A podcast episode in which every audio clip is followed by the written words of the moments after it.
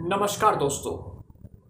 एक दो महीने के अंदर उत्तराखंड में विधानसभा चुनाव होना है और वह इस बार ये समझा जा रहा है कि कांग्रेस के जो पोजीशन है, वो बहुत अच्छी है। तो उत्तराखंड के जो सबसे बड़ा नेता है, कांग्रेस का एक फेस है, हरीश रावत, जो पहले भी उत्तराखंड के मुख्यमंत्री रह चुके हैं। तो उन्होंने कुछ ऐसे ट्वीट कर दिया जिसे लेकर फिर से कुछ कन्फ्यूज़न क्रिएट हो गया है।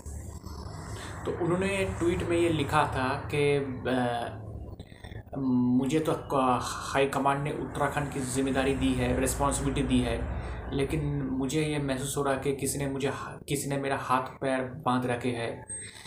एक इतना बड़ा समंदर के अंदर अगर कोई मगरमच्छ छोड़ देगा तो कैसे काम करेगा? समझ नहीं पा रहा हूँ कि मैं क्या करूँ। शायद नए साल में बाबा विश्वनाथ के जो आदेश करेगा मुझे, वो मैं करूँगा। आ, क्या मैं रेस्ट लूँ या ना लूँ? तो ये सब कन्फ्यूजिंग उन्होंने ट्वीट किया है। तो ये सवाल है कि अचानक क्या हो गया? एक बात ज़रूर है कि कांग्रेस ने अभी किसी को मुख्यमंत्री का दावेदार घोषित नहीं किया है as a C candidate Uttarakhand विधानसभा चुनाव के लिए। तो क्या हरीश रावत ये बोलकर कोई इनडायरेक्टली कोई प्रेशर बनाना चाहता है कांग्रेस हाईकमांड पर कि मुझे सीएम कैंडिडेट घोषित किया जाए चुनाव मेरे लीडरशिप में लड़ा जाए? या फिर क्या है? कुछ तो गड़बड़ चल रहा है।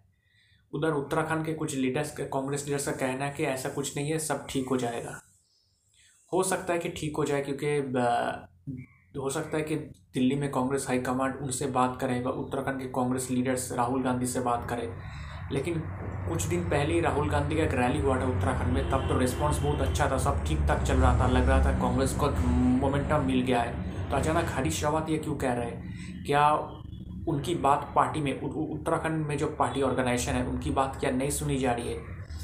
क्या वो जिसे लड़ना चाहते हैं, टिकट डिस्ट्रीब्यूशन के लेकर उनकी बात नहीं सुनी जा रही है? संगठन को लेकर उनकी बात नहीं सुनी जा रही है? अगर ये बात सच है तो डेफिनेटली कांग्रेस के लिए बहुत बहुत बड़ी चिंता का विषय है। आपको पता है कि पंजाब में सेम हुआ था, कैप्टन अमरिंदर सिंह, जो कांग्रेस का मुख्यमंत्री थे। ऐसे ही कुछ प्रॉब्लम हुआ था पंजाब में सिद्धू और अमरिंदर सिंह के बीच और अमरिंदर सिंह तो मुख्यमंत्री तो इस्तीफा दे ही दिया और कांग्रेस पार्टी भी उन्हें छोड़ दिया अलग पार्टी बना बना लिया है और कांग्रेस के लिए मुसीबत खड़ा कर रहा है पंजाब में। अब इधर हरीश रावत, एक और सीनियर लीडर और एक बड़े नेता उत्तराखंड के एक बड़े मास लीडर वो भी अब नाराज़ हुआ दिख रहा है मतलब वो बोल रहा है कि, ये भी बोल रहा है कि आप अब आप जो सही वक्त आने पर मैं सब बताऊँगा, अभी आप मज़ा लो, यानी कि हैव फन तो मतलब कुछ तो अंदर खाने चल रहा है। और ये कांग्रेस के लिए डेफिनेटली खतरे की खंडी है, क्योंकि उत्तराखंड एक ऐसा स्टेट है जहाँ कांग्रेस का चांस है। अच्छा चांस है, क्योंकि उत्तराखंड का अगर ट्रेडिशन देखे, एक बार बीजेपी की सरकार बनती है, एक बार कांग्रेस की सरकार बनती है। फिर बीजेपी की सरकार बनती है, फिर कांग्रेस की सरकार बनती है। तो अभी उत्तराखंड में बीजेपी की सरकार है तो कांग्रेस की सरकार बनने का बढ़िया चांस है। अगर हरीश रावत नाराज़ हो जाते, अगर वो घर बैठ जाते, अगर वो तरह से काम नहीं करते तो फिर कांग्रेस को उत्तराखंड में बहुत बड़ा नुकसान हो सकता है और इसका फ़ायदा बीजेपी को मिल सकता है।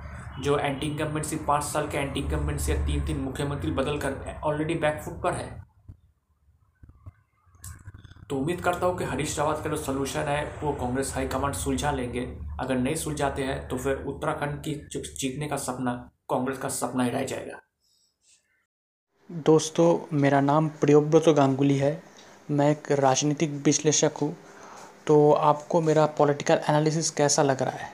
अगर आप मुझे, मेरे एनालिसिस के बारे में या मुझे कोई का कमेंट करना चाहते, कोई मैसेज सेंड करना चाहते तो आप मुझे ईमेल कर सकते हैं। मेरा ईमेल आईडी आप देखना, मेरे प्रोफ़ाइल पर है Mishti man nine eight the rate of Gmail dot com Mishti man M I S T I M double A N nine eight the rate of Gmail dot com शुक्रिया।